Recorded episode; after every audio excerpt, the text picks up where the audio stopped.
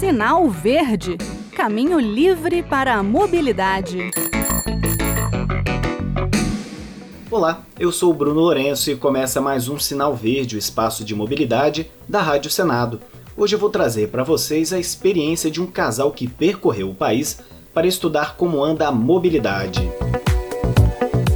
O Observatório da Mobilidade é um projeto inédito da SAI Brasil, ONG que pretende ser a casa do conhecimento em mobilidade no país. Com o propósito de avaliar a mobilidade humana nas pequenas cidades do Brasil, dois pesquisadores percorreram de motorhome 30 mil quilômetros em 21 estados ao longo de nove meses. 30 cidades foram analisadas mais de perto. Nesse verdadeiro parto né, de nove meses, o objetivo era diagnosticar como é a mobilidade longe dos grandes centros urbanos. Aqui no Sinal Verde a gente sempre fala muito né, das capitais ou então de experiências na Europa, porque é realmente mais fácil obter informações desses lugares. Por isso achei muito bacana essa iniciativa. Aliás, eu tomei conhecimento do projeto por meio de uma reportagem do G1 em novembro de 2021, quando Ariane Marques e Tobias Huckenhofen estavam no Acre. Os dois diziam que a mobilidade era um direito do cidadão e cada vez que as pessoas deixavam de ter acesso ao que precisavam, pela falta desse direito, todo o processo precisava ser repensado. Os 300 dias na estrada geraram materiais de estudo que estão sendo transformados em conteúdo e conhecimento. Por enquanto, eles soltaram uma prévia, o livro final está ainda em preparo. Esse documento vai trazer dados como a urbanização das vias, transporte público, idade das frotas, acessibilidade, conectividade, entre outras informações, procurando entender as necessidades de cada lugar visitado. Além dos dados, a ideia é trazer entrevistas e mostrar a cara desse Brasil real esquecido dos estudos e estatísticas. A SAI Brasil diz que metade dos brasileiros, cerca de 105 milhões, residem nos 5.379 municípios com menos de 150 mil habitantes, que, por sua vez, representam 96% do total de 5.570 municípios do Brasil.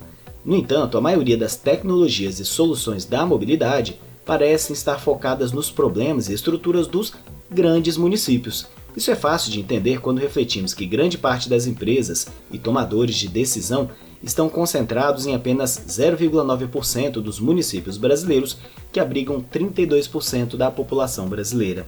O pesquisador Tobias Huckenhofen falou que o principal objetivo deles era observar como era a locomoção de pessoas fora dos grandes centros do sul e sudeste do país e tentar entender quais são os desafios das regiões.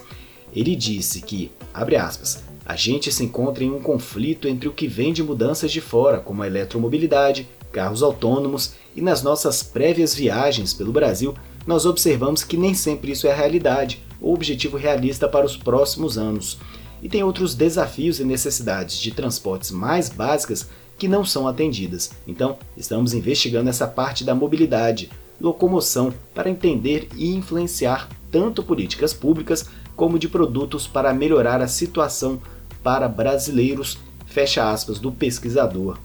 Já a Ariane completou que, ao final dessa jornada, nosso objetivo é realmente construir um material que faça o cruzamento de todas essas informações e que possamos apresentar um pouco mais de como é o panorama através de uma matriz de indicadores.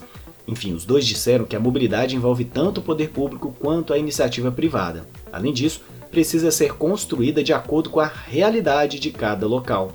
Não adianta importar soluções prontas, não adianta pensar em carros autônomos para uma região que mal tem estradas asfaltadas. Tem que olhar as necessidades da população, conversar com as pessoas. Muito importante isso, hein, gente?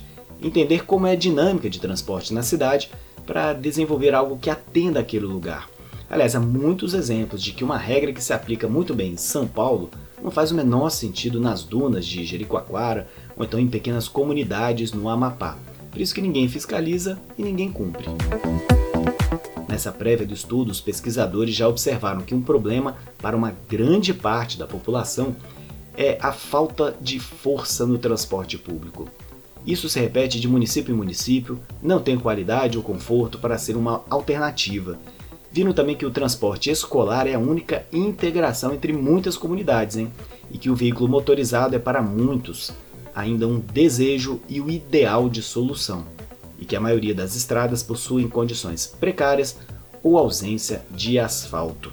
E que, mesmo nas cidades onde poucas pessoas conseguem ter acesso a um carro ou moto, o transporte motorizado ainda é colocado no centro do planejamento. Uma das principais conclusões da viagem dos dois pesquisadores é que precisamos garantir cidades para as pessoas. É praticamente um mantra aqui do Sinal Verde, não é mesmo? Bem, com essa reflexão a gente fecha o programa de hoje. Assim que sair o estudo detalhado, a gente fala aqui. Lembrando que o Sinal Verde vai ao ar dentro do programa Conexão Senado todas as quartas-feiras na Rádio Senado. Mas se você quiser conferir edições anteriores, pode dar um Google por Sinal Verde Rádio Senado ou entrar em www.senado.leg.br/radio/podcasts. E se quiserem entrar em contato com a gente, o e-mail é radio@senado.leg.br e o WhatsApp da Rádio Senado é 61 98611 9591. Um abraço a todos e até o próximo programa. Sinal Verde Caminho livre para a mobilidade.